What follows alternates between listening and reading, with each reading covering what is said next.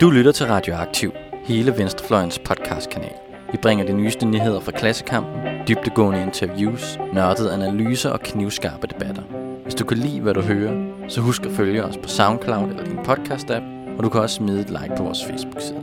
Så læn dig tilbage, knap bukserne op og nyd en varm kop Rød Radio. Velkommen til Sanger og Merværdi, Radioaktivs podcast om den økonomiske dimension i verden omkring os. Jeg er jeres vært, Alex Arashan Kalai. Og i september i år snakkede vi meget omkring hvidvaskning i Danske Bank. Senere kom det frem, at også Nordea havde bedrevet masser af hvidvaskning. Jeg ønsker at forstå ikke bare, hvad der var sket i den konkrete hvidvaskningssag, men også forstå, hvad er det i vores samfundsmæssige struktur, der driver banker til at begå sådan en hvidvaskning. Derfor mødtes jeg med økonomen Karen Helve Petersen, der i dag er selvstændig med konsulentvirksomheden Radiconsult. Det blev til en længere samtale, end jeg forventede. Derfor er afsnittet i dag delt op i to afsnit. I første afsnit vil Karen gennemgå og forklare basale økonomiske termer og bruge den til at beskrive finanskrisen i 2008. I andet afsnit går vi videre og kigger konkret på både den nylige sag med bankerne og al hvidvaskningen, og vi ser også fremad for at se på, er der en ny finanskrise på vej.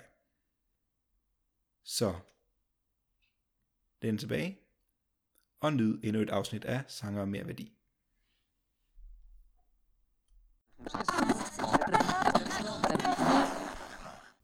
I september i år, der markerede vi 10-årsdagen for Lehman Brothers Bankens kollaps. Samme måned her i år har vi brugt tiden på også at snakke om banker. Denne gang har vi snakket om Danske Bank og hvidvaskningsskandalen. Der er blevet hvidvasket øh, et beløb i størrelsen af 1.500 milliarder kroner. Det svarer til, at der hver sekund i de syv år hvidvaskningen har foregået, er blevet hvidvasket for 6.800 kroner. Hvert sekund, i hvert minut, alle, alle døgnets minutter, alle årets dage i syv år. Der, er, der har været meget diskussion omkring, hvordan vi skal forholde os til det her. Både hvidvaskningssagen og snakken om, hvordan vi skal forholde os til finanssektoren efter finanskrisen. Er det et strukturelt problem, eller handler det om lovgivning og politikere og bankdirektørs moral? Til at diskutere det spørgsmål har jeg inviteret Karen Helve Petersen, Ph.D. i økonomi og selvstændig med konsulentfirmaet Radiconsult. Velkommen til, Karen Helve. Tak skal du have. Så Karen, øh, vi skal diskutere finansverdenen og banksektoren. Og for, for, for at diskutere det aspekt, vi gerne vil ind på i dag omkring de strukturelle forhold økonomisk, kunne du så begynde med at lige beskrive for os, hvordan vi overhovedet skal forstå økonomi? Så hvis vi lige øh, begynder med begreberne arbejde og værdi. Øh, jeg arbejder værdi er det grundlæggende hos Marx. Når jeg siger det grundlæggende hos Marx, som om det er det, vi bør begynde med, så er det fordi, det er sådan set er mit eget udgangspunkt, og det er det, som øh, man tit spørger om, når man stiller det spørgsmål. Øh, men Marx han var selvfølgelig også i forlængelse af andre økonomer på hans tid, så det var det, man diskuterede. Og igen i dag går det jo videre, men på en anden vis. Men nu begynder vi så med det grundlæggende hos Marx. Øhm, Marx han redegør for, hvordan det kapitalistiske arbejde kommer i stand, det vil sige klasseforholdet mellem arbejdere og kapitalister, dem der hyrer arbejderne. Arbejde er blevet udført i hele menneskehedens historie, men, men værdi er et begreb, der hører til kapitalismen. Eller som Marx selv vil sige, der udfolder sig fuldt under kapitalens herredømme. I mange videnskaber i daglig tale taler man om værdi som subjektiv moral eller præferencer. Nogle bruger værdi i både betydning af det, man holder kært, moralske standarder, de stræber efter eller måler sig selv på, og som økonomisk værdi. Danfoss havde engang en strategi, hvor de talte både om deres kerneværdier og om at skabe værditilvækst. Ja, kerneværdien var at skabe værditilvækst, så det er jo i den grad at bruge et begreb i to betydninger. Det gør jeg ikke. Jeg bruger det her i betydningen økonomisk værdi. Mange økonomer før Marx talte om værdi i betydning af en økonomisk grundegenskab ved en produceret ting. I dag bruges ordet almindeligt i udtryk som shareholder value og i udsagn om at skabe værdi. Ja, nogen taler endnu om at skabe mere værdi, og endda uden at være marxister. Det er noget, der kommer på mode på det sidste. Ifølge Marx, der byggede på Smith og Ricardo, skabes værdi gennem abstrakt arbejde, det vil sige det at arbejde i en proces, hvor det specifikke produkt bliver uvigtigt. Arbejdet resulterer i en vis mængde produkter af en bestemt kvalitet, der sælges som vare på markedet.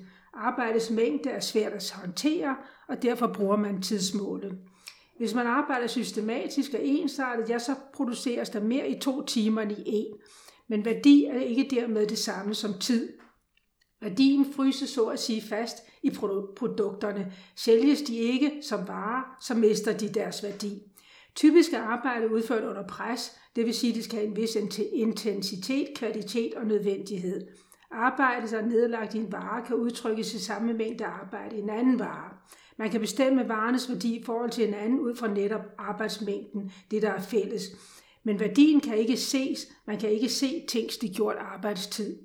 Man kan kun estimere det i forhold til noget andet, i det man ved, at der er noget fælles. Ikke alt arbejde er værdiskabende, for at være det kræves, at det foregår et kapitalistisk produktionsforhold.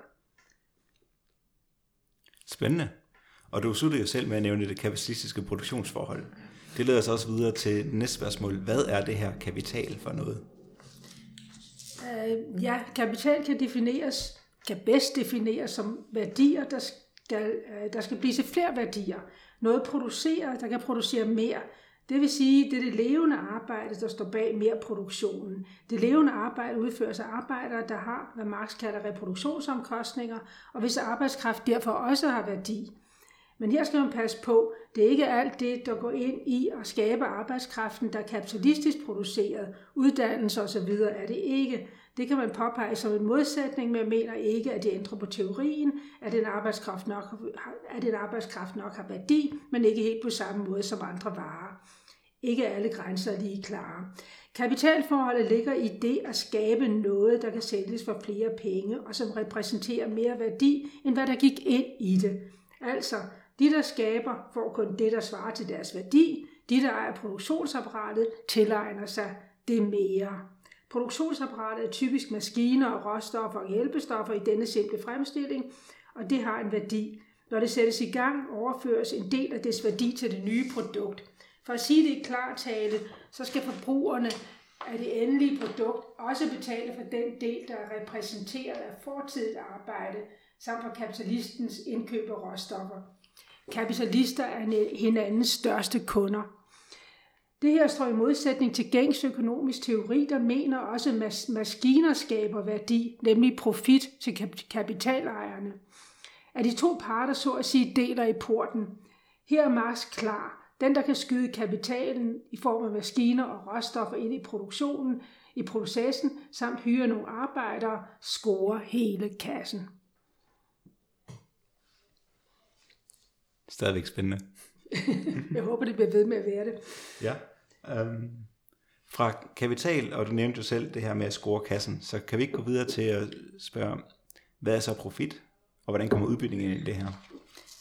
Ja, profit er jo meget grundlæggende. Det er det jo overalt i samfundet, der hører vi og bruger, alle bruger begrebet profit. Men uh, Marx gør det på en lidt anden måde, end det måske gør skængs, men de to kan sagtens forenes. Altså, det Marx kalder udbytning, det, det er det forhold, at en arbejder skaber mere værdi, end det han selv får for sin egen ydede arbejdskraft. Og øhm, det er sådan set det, der kaldes udbytning hos Marx. Og øh, den udbytning kan være mere eller mindre hård, eller der, og den kan føles mere eller mindre hård. Nogle gange er der mange, øh, mange føler den jo sådan set slet ikke, hvis de har rimelige arbejdsvilkår. Det er efterhånden blevet et så grundlæggende fænomen i vores samfund, så man anser det for det naturlige. Og det gør arbejderen jo sådan set også. Øh, tendensen er dog, at kapitalisten skal have relativt mere af værdiproduktet hele tiden. Så er det det andet ved det, at det produkt, fordi der er en produktivitetsudvikling, det, hele det produkt, der kommer ud af processerne, giver sig udtryk i flere og flere ting. Og disse ting kommer også arbejderne til gode. Den velstandsstigning, vi så efter 2. verdenskrig, hvor, masse, hvor massekonsum blev et fænomen, vidner jo sådan set om netop det. Hvis alle de varer, arbejderne konsumerer, bliver mindre værd, så kan de få flere af dem, uden at deres egen værdi stiger. Hold fast i det, fordi det er sådan set noget af det, der er meget grundlæggende for Marx, og som andre økonomer ikke rigtig helt begriber, og som giver en masse vanskeligheder i deres teorier.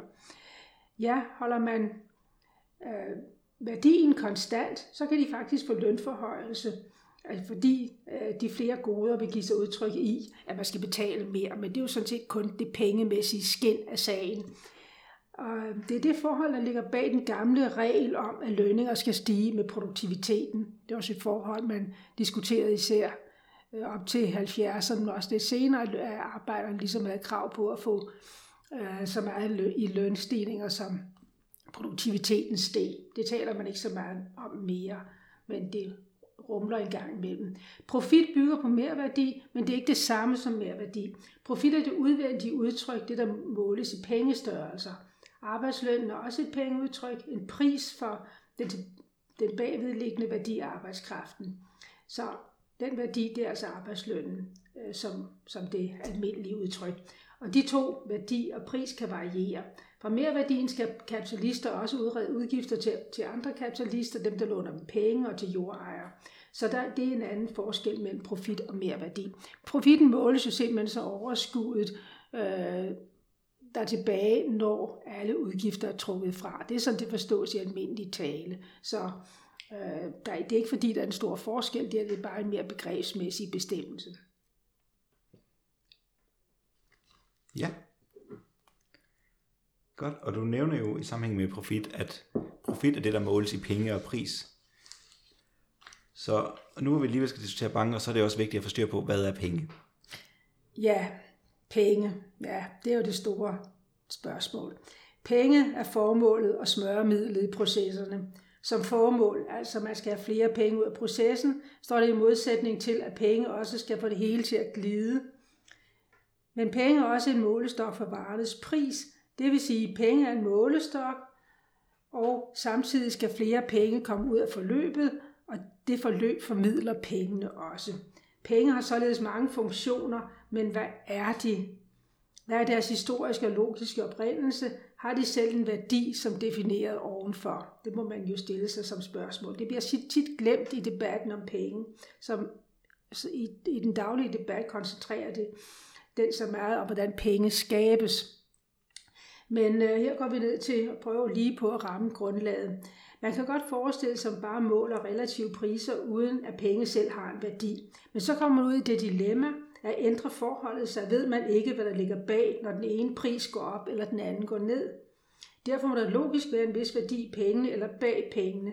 Det var der Marx refererede til guld som denne her grundværdi, der selv var produceret den almene vare og værdimål. Nu om dage er det vanskeligt at fastslå pengenes værdi, men vi har valutakurser, der varierer i forhold til hinanden på en måde, der indikerer forskellige pengeværdier. Man kan også se pengerenten og dens variation som udtryk for, at pengene stiger og falder i pris. Øh, ikke umiddelbart i værdi, men i pris som det udvendige udtryk. I kapitalismens begyndelse var guld og sølv aktive i pengesystemet og målestok for papirpengenes værdi, fordi papirpenge i princippet kunne indløses i guld eller sølv. Disse ædelmetaller svarer også godt til forestilling om ophobet penge, rigdom. Penge på en konto kan da også gøre tricket, og så kan de penge igen investeres, hvis der er for mange af dem på en konto. I dag har vi ikke guld og sølv i pengesystemet, men guld spiller alligevel en vis rolle i forståelsen af pengeværdier. Den basale pointe er dog, at penge ikke blot er noget, man vedtager, hvad er. Det er et grundlæggende fænomen, der udvikler sig omkring sin, sine egen logikker og kapitalismens logik. Prøver man at bryde dem, ja, så finder de en anden vej. Penge er hele, er hele tiden en del af et kredsløb. Der er en beholdning, en vis mængde, men de cirkulerer også. Når de cirkulerer, bliver pengene som substans ligegyldige. Du skal bare vide, hvor mange penge du skal give for et eller andet, og så overføre dem til sælgeren. Det kan jo ske elektronisk. Men når du har betalt, er du de penge fattigere. De er videregivet. I det hurtige forløb, vi har nu om dage, kan man enten mene, at der er mange penge i omløb, eller de samme triller hurtigere. Pointen er, hvad man kan måle sig frem til af indkomster og formuer, som genskabt i tid eller som beholdninger. Men flere penge, mere rigdom, får man kun, hvis pengene afler et afkast, ikke blot ved at det lånes ud og lånet betales tilbage. Men kredit, gæld afregnes i penge og stiftes for det meste også i penge. Bankerne giver kredit på basis af de regler, der regerer deres udlån, samt deres viden om, hvordan konti typisk bevæger sig. Hvis de har sikkerhed, kan de give kredit, og den sikkerhed defineres blandt andet politisk. Hvad kan man acceptere som sikkerhed, når man giver et lån som bank? Eller bankerne kan give kredit mod forventede fremtidige indtægter, men det gør de især inden for øh, de store, øh, for, øh, de store virksomheder, som kommer med forretningsplan. Almindelige kunder, de skal stille med med et skøde af en art, eller et mm. bevis for, at de har en indtægt, øh, som er meget konkret. Til sidst skal man også lige nævne, at nogle penge er verdenspenge, det er jo sådan set den yderste funktion af, af penge. Det vil sige, at reservevaluta er dermed mere efterspurgt end andre. Og her er dollaren selvfølgelig helt afgørende. Ser vi andre reservevalutaer? Øh, så vidt jeg har forstået, så det, har dollaren i lang tid været den eneste af de sådan helt store øh, altså som international handler for, man snakker jo om den her petrodollar med og sådan noget. Er der andre valutaer, der er på vej til at blive lige så store eller helt at overtage? Øh, ja, det taler man jo meget om. Det mener jeg nu ikke, der er. Men øh, hvis vi ser på det strengt institutionelt, så har man øh, fire, det vil sige nu fem reservevalutaer i øh, den internationale valutafonds terminologi, og der er den kinesiske øh, renminbi eller yuan, den er blevet optaget som reservevaluta. Men i realiteten, så er en reservevaluta jo det, som andre lande vil holde som reserve og ikke veksle, så snart de får dem. Så andre valutaer kan blive reserver, uden at de er en del af, af det internationale, af, af valutafondens system. Men øh, i realiteten vil jeg sige, at det er stadig dollaren, der er totalt dominerende. Euroen er selvfølgelig også øh, en del af valutabeholdningerne rundt omkring, og mange, øh, mange handler afregnes i euro. Men alle de store øh, commodities, det vil sige store råvaremarkeder, de afregnes jo i dollar, og det giver også dollaren en kæmpe fordel, at den er den form for transaktionsvaluta, den man måler priserne i, og andre skal forholde sig til den. Øhm, den, den kinesiske valuta øh, vil gerne sandsynligvis trænge sig mere frem, og andre lande vil gerne have kinesisk valuta, fordi de synes, at at den amerikanske situation er meget tvivlsom, fordi der er selvfølgelig også en politisk binding til dollaren. Og derfor så kommer man, vil man sandsynligvis se, at i hvert fald den kinesiske valuta bliver mere betydningsfuld. Men øh, ja, jeg kunne godt snakke noget mere om det, men jeg tror, vi skal videre nu, ja, fordi ellers kommer vi for langt omkring. Det, det er du ret i, ja. Um, et sidste emne, som jeg tror, der er godt at få styr på, inden vi begynder at diskutere bankerne og finanskrisen og sådan noget, er som jeg, det ord jeg selv brugte, finans. Så hvad er finanskapital, og hvordan, hvordan forholder den sig, eller hvordan påvirker den produktionen og markedet som helhed? Finanskapital er den organiserede pengekapital. Altså man har, man har i århundreder haft pengeudlånere, der lånte ud mod at få en rente. Det er sådan set de grundlæggende forhold. Men det marked bliver organiseret med væksten i penge, og pengemarkeder, som søgte afkast uden nødvendigvis at finansiere produktionen direkte. Aktiekapital er et eksempel. Når aktier udstedes, får virksomheden tilført kapital, og investorerne loves del i udbyttet fra den virksomhed, som aktien dækker. Men når man køber aktien fra en anden en på børsen, så tilføjes der ikke kapital til virksomheden. Men øh, det er kun ejerskabet, der flyttes. Øh, og øh, Selve virksomheden kan have mere eller mindre glæde af en høj aktiekurs. Den kan for eksempel bedre optage lån, hvis aktiekursen er bedre. Men det er kun, hvis virksomheden køber aktier tilbage, at den direkte deltager i prisstigninger på markedet for, den, for, for aktien. De store børser, der sælger alverdens til værdipapirer, samt mere eller mindre grå markeder, der også sælger værdipapirer, udgør finanskapitalen. Og til det hører også bankers investeringsporteføljer af finansiering af finansmarkedet øh, og, og dens bidrag til at finansiere øh, finansmarkedet, til at stille penge til rådighed for de andre finan- dele af finansmarkedet, der er de meget vigtige. Det så man jo ikke mindst i øh, krisen i 2007-2008. Der blev det jo helt klart, hvordan banker øh, opererede mod hinanden og med hinanden og på børsen, og hvor, hvor, hvor tæt samspillet var. Øh, så vil jeg godt lige nævne ordet finansialisering. Det er blevet ret moderne på det sidste. Ja. Det bruges i mange betydninger, men jeg mener, øh, at, at, at kernen i det er, at enhver sum, der skal udbetales, eller bliver udbetalt med jævne mellemrum i fremtiden, eller hvor et hvert regelmæssigt forventet afkast, det kan kapitaliseres. Det vil sige, at det kan blive betragtet som en kapital, der giver et afkast. Det vil sige, at man går den anden vej. Man går fra afkastet til kapitalen.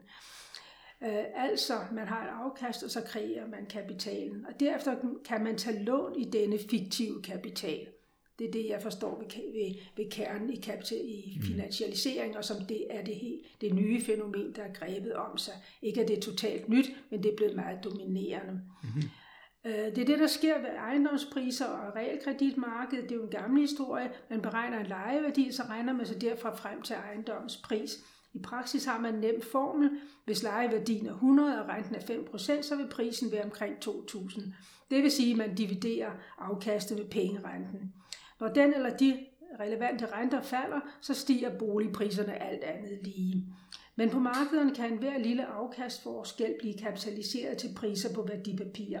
Det vil sige, at i første omgang, hvis en obligation har en kuponrente på 2%, og en anden obligation har en på 4%, så vil prisen på det sidste papir stige, eller den vil falde på det første, øh, således at, at øh, renten vil blive den samme. Og øh, vi kan lade som om det nu bliver 3%, så den ene er steget lidt, og den anden er faldet lidt, og vi har den samme rente. Det er sådan, så, sådan økonomisk teori ser på det. Den mener, at alle renter vil udlignes på en eller anden måde. Men der er forskel, der ikke udlignes. Eller før de udlignes, kan der spekuleres i forskellene. Og forskellen kan endnu uddybes. Det sker gennem derivater, afledte papirer, det vil sige papirer, der netop udleder forskel i afkast på andre papirer. Man kan købe en option for eksempel, der går ud på, at man kan, at man kan købe en aktie for en bestemt pris inden for tre måneder. Man, man har simpelthen en aftalt pris. Hvis så prisen på aktien stiger på markedet til mere end det, så kan man, få, så kan man købe aktien til den lavere pris, man aftaler, og sælge den til den højere pris. Derfor har optioner også i sig selv en pris. Så sådan kører markedet mm. og skaber det ene efter det andet. Og hver gang der er en lille bitte forskel, så kan den udnyttes til at skabe endnu større forskelle. På den måde stiger og falder priserne på børserne jo, børserne jo også enormt meget, og det kan nemt skabe selvforstærkende bevægelser. Man er i en boble, når markedet kun er drevet om forestilling om, om højere priser på aktiver, og ikke af det forventede afkast i form af en ydelse, en dividende, et afkast så driver markedet i lang tid priserne op, og når en fli af virkeligheden indtræder, så begynder det hele at briste. Så man kan forstå, at der er lang vej mellem finansmarkedet investeringer i produktionsapparatet.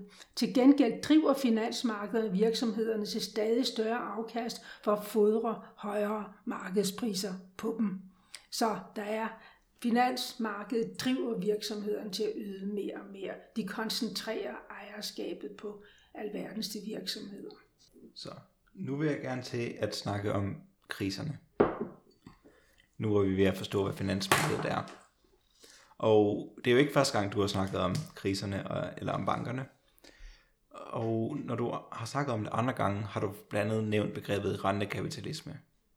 Og du har sagt, at det er meget brugbart til at forstå ikke bare finanskrisen i 2008, men mere generelt flere kriser, der har været gennem historien.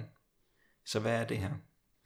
Ja, altså rentekapitalismen, det er faktisk titlen på den bog, jeg udgav sidste år. Jeg fik udgivet sidste år, øh, som er rentekapitalisme, øh, økonomisk teori og global virkelighed. Og øh, jeg vil godt lige definere, hvad jeg mener med rentekapitalisme, fordi der er en hel del bestemmelser, som går ind i det. Begrebet samler trådene for den fase af kapitalismen, vi lever i, og de dominerende begreber eller fænomener af økonomisk art. For det første er kapitalmarkedet domineret i et komplekst kompleks spind af renteafkast. Nationalbankens rentetilbud lægger bunden under banklån, statsobligationer kommer dernæst, så virksomhedsobligationer, aktier, valutahandel, og ud fra dem laves der derivater. Og til det bruger man igen en rente for at udregne priserne på aktiverne. For det andet er der betydningen jord- eller grundrente, der dækker betaling til ejerne af naturressourcer eller jord fra en bruger eller lejer, der også skal have et afkast ud af udnyttelsen, nemlig på den investerede kapital.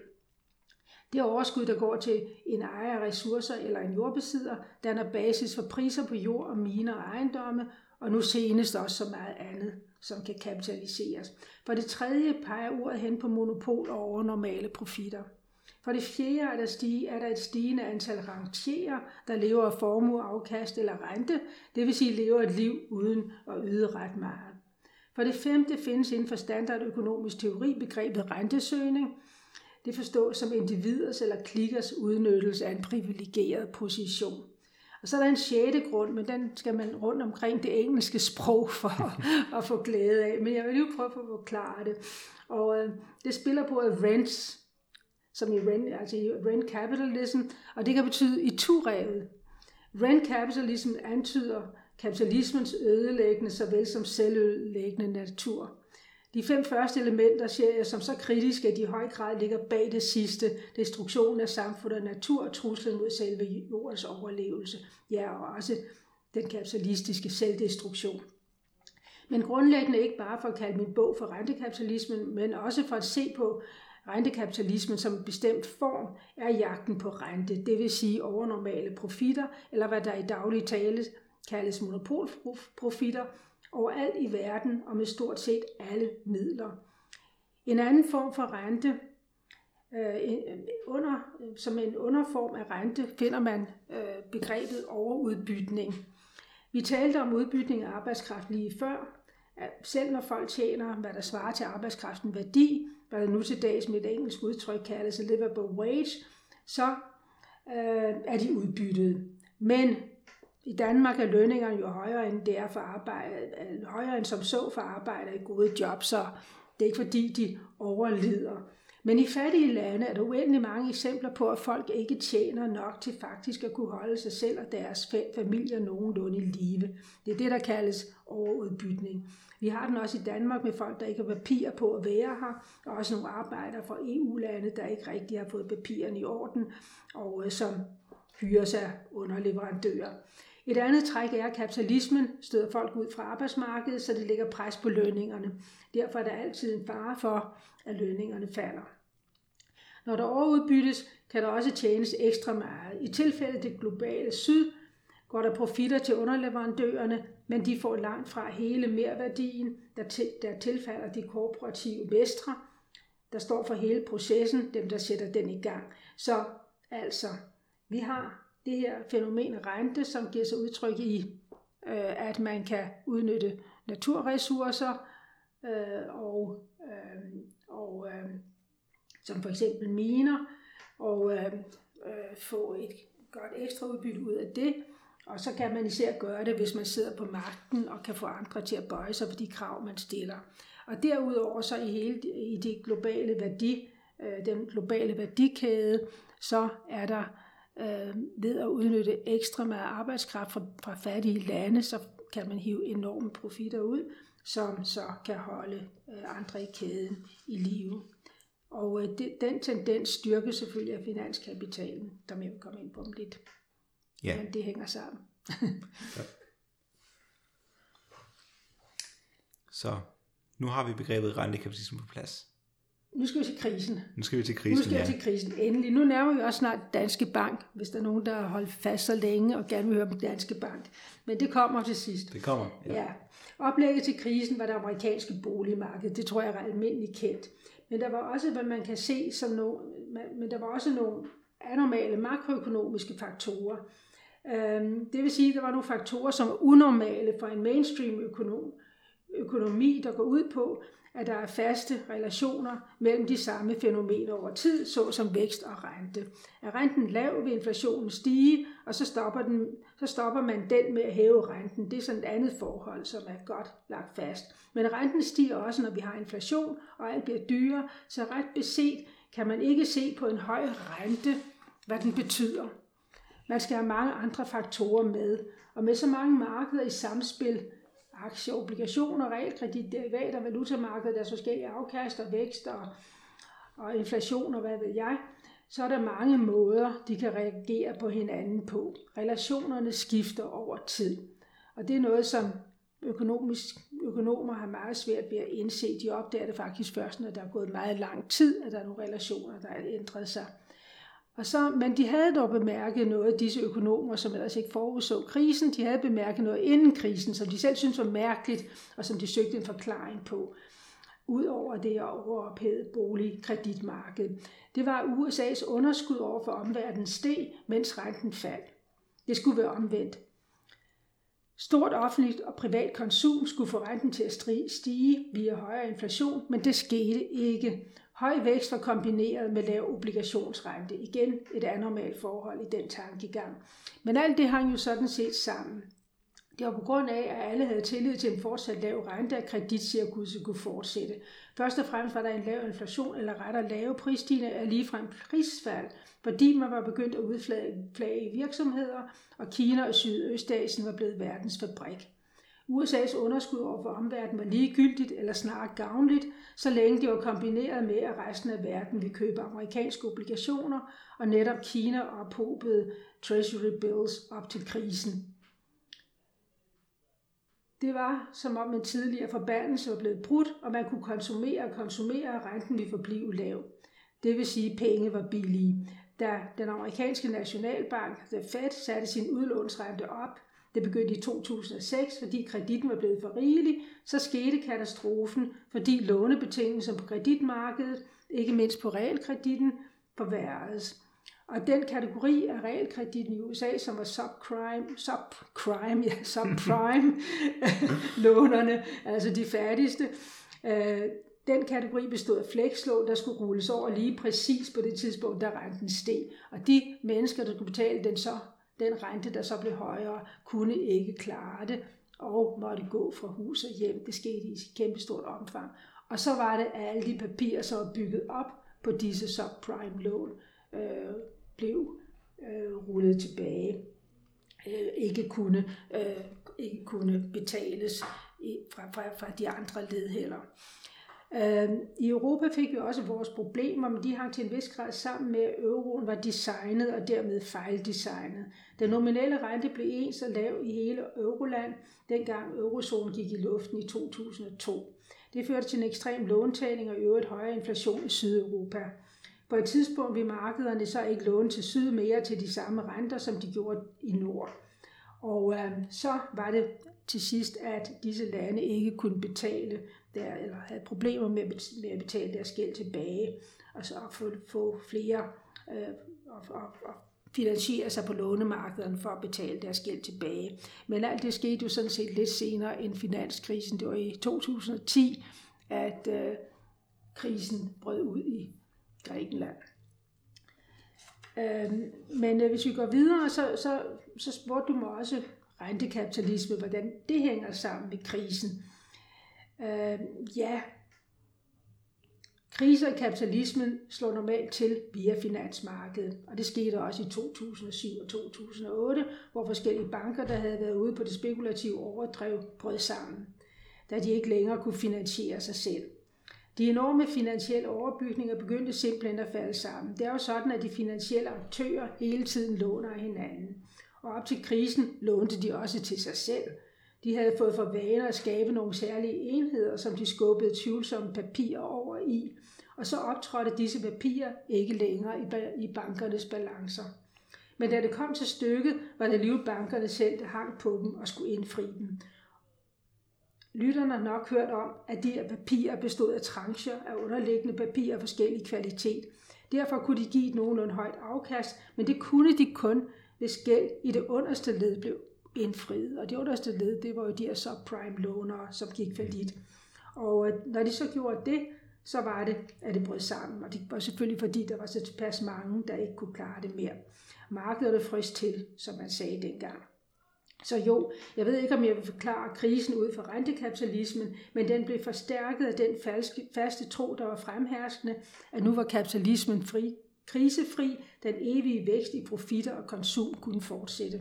Danmark kunne jo snart købe hele verden, som den daværende finansminister Tor Petersen sagde, hvis kun halvt i spøj.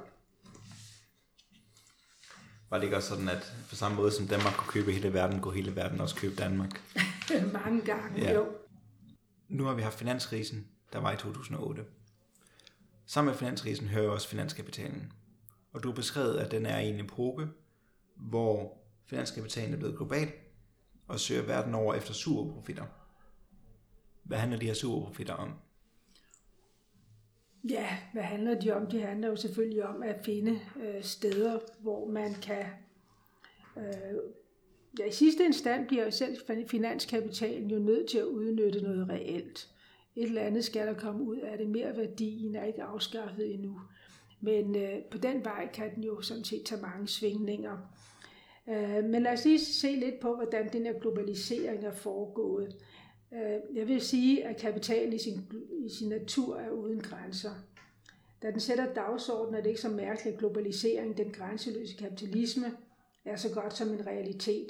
Der investeres på tværs af grænser i afrikanske andre udvikling, og afrikanske andre udviklingslande for at vide, at de skal være glade for, hvis der er nogen, der, der, øh, hvis de kan få andre til at investere i dem. Ja, selv bevægelser, der i virkeligheden blot søger billig arbejdskraft og udnytte eller overudnytte, prises af organer som The Economist og organisationer som Verdensbanken, der dog vist er blevet lidt mere forsigtige. Men det er kun et aspekt, det er altså det er med, at øh, man understreger over for hele verden, altså der, at det er meget vigtigt, at de får investeringer udefra. Så, så en del af globaliseringen er jo også støttet af institutioner, det støttet af en forestillingsverden om, at, at, at hvis man er så fattig, så er det bedste, man kan gøre, det er at håbe på, at nogen kommer og investerer i dig. Mm. Det vil mhm. sige, i marxistisk forståelse, udnytter dig. Um, på finansmarkederne flyder strømmene lidt frem og tilbage over grænserne. Der er ingen grænser. Men samtidig er der også nye barriere, der bliver sat op. For den anden del af bevægeligheden, det er jo varenes fri bevægelighed, som er baseret på øh, på, som, som, er, som er sådan set er logisk nok. Øh, det er, jo, det er jo en gammel historie, man mener, at folk bliver rigere, hvis man ikke skal betale 12 af varer, øh, og man kan få øh, glæde af de billigste varer i hele verden. Men på den anden side, så er vi jo kommet i en, en situation, hvor alt er blevet så kompliceret, at der skal mange regler til for at få hele det her spil til at gå op. Og frihandel som man taler om, det er under alle omstændigheder at blive taget med et græns salt. Fordi det, det i virkeligheden drejer sig om i alle de diskussioner, der foregår om frihandel, det er at få en level playing field. Det vil sige, at alle øh, man skal spille efter samme regler, og udgangspunktet skal være det samme. Og det er det sådan set ikke, fordi der er forskellige betingelser. Så hvordan behandler man så de forskellige produktionsbetingelser i en situation, hvor man, hvor man skal handle lige? Og det er der så en masse regler, der bestemmer. Blandt andet, at hvis et land sælger under produktionsomkostninger, så kan det ikke accepteres. Så skal der regler til for at finde ud af, om det gør det. Det vil sige, ikke bare der kommer en masse regler til, men også øh, en masse afgørelsesinstanser. For mange lande, øh, fattige lande, øh, lider faktisk under de her regler, fordi de kan ikke leve op til dem. Det vil sige, at de rige lande kan altid sige, at det I producerer ikke godt nok. Okay, I skal ikke betale 12 øh, på, på de varer, men på den anden side, vi kan ikke acceptere dem, fordi standarden ikke er der. Mm-hmm. Så på den måde kan man dels få dem til at gå ned i pris, og på den anden side kan man også forkaste øh, sige, at de ikke kan importeres, hvis, hvis, hvis, hvis det passer ja. dem. Ikke? Og øh, vi har jo en lang historie fra kolonialismen og til nu med standard råvarer, som stadigvæk har en meget, meget øh, ringe pris i de lande, hvor de produceres. De får meget lidt ud af det. Hele, alt det, der kommer mellem dem og den endelige konsument, er det, som får øh, det store udbytte. Så øh, hvad skal man sige, globalisering har altid fundet sted, eller den globalisering, vi taler om, som er efter 2. verdenskrig, har fundet sted på de rige landes præmisser. De har defineret termerne. De har også defineret, hvad der skal være lige, og mm. hvordan, vi, hvordan, hvordan vi anser det for at være noget for at være acceptabelt. Så, øhm, så, så, så, så, så, så det selvfølgelig bestyrkes også af større og større øh, processer, mere og mere, øh Øh, hvad skal man sige, mere og mere, øh, ja, størrelsesordnerne er simpelthen blevet så store, så der også skal mere og mere øh, kapital til for at få noget ud af det. Så det er en anden måde, som finanskapitalen har sat sig på det hele på. Og øh, øh et vigtigt punkt er selvfølgelig, hvordan Kina kom ind i verdensmarkedet. Der kom, blev en spiller for alvor på det kapitalistiske verdensmarked. Det er jo sådan set det, som er det afgørende i vores de nuværende fase af globalisering. Øhm, det gjorde de jo efter, at Deng Xiaoping øh, øh, begyndte at, at ændre på, på mulighederne for investeringer udefra. Og Deng Xiaoping, han var præsident i Kina Ja, det var jo i, hvornår var det, 70-80'erne der, ikke? Hvor ja. Han, ja. ja. Og øhm, så det var en lang proces, men, øh, men, men faktisk så begyndte man at invitere udenlandsk kapital ind, og det startede i Sydkina for Hongkong, Guangdong, og, øh, og, det, og det var små øh, enklaver, hvor udenlands, hvor man producerede og hentede kinesisk arbejdskraft ind, som fik meget lave lønninger, og øh, og så fik Kina til gengæld amerikanske dollar ind. Og, øh, og dem har de jo så øh, selv kunne investere videre. Og, øh, og, og, og også kunne dirigere rundt på. Men øh, så, så på den måde blev de indrulleret i verdensmarkedet. Øh, Verdensbanken har jo været med til i udviklingslande også at åbne markederne, åbne landene, alle mulige andre steder. Så øh, fra 90'erne frem, der er alle lande helt åbne over for vestlig kapital, kan man sige. Og øhm, alt det har ført til, at finanskriser spreder sig lynhurtigt. Det er, at der er en lang værdikæde, der snor som hele jorden, fordi halvfabrikater transporteres jorden rundt flere gange, før den endelige vare er færdig. Det vil sige, at transporteres som ingen sinde før. Og øh, som jeg har sagt, så er det sket øh, til fordel for de rige lande for finansmarkederne dem der kan investere. Øh, men der er også et kæmpe finansmarked selvfølgelig i Europa og USA. Øh, London og, og New York hænger tæt sammen. Hong Kong er kommet ind som en stor spiller, Singapore osv. osv.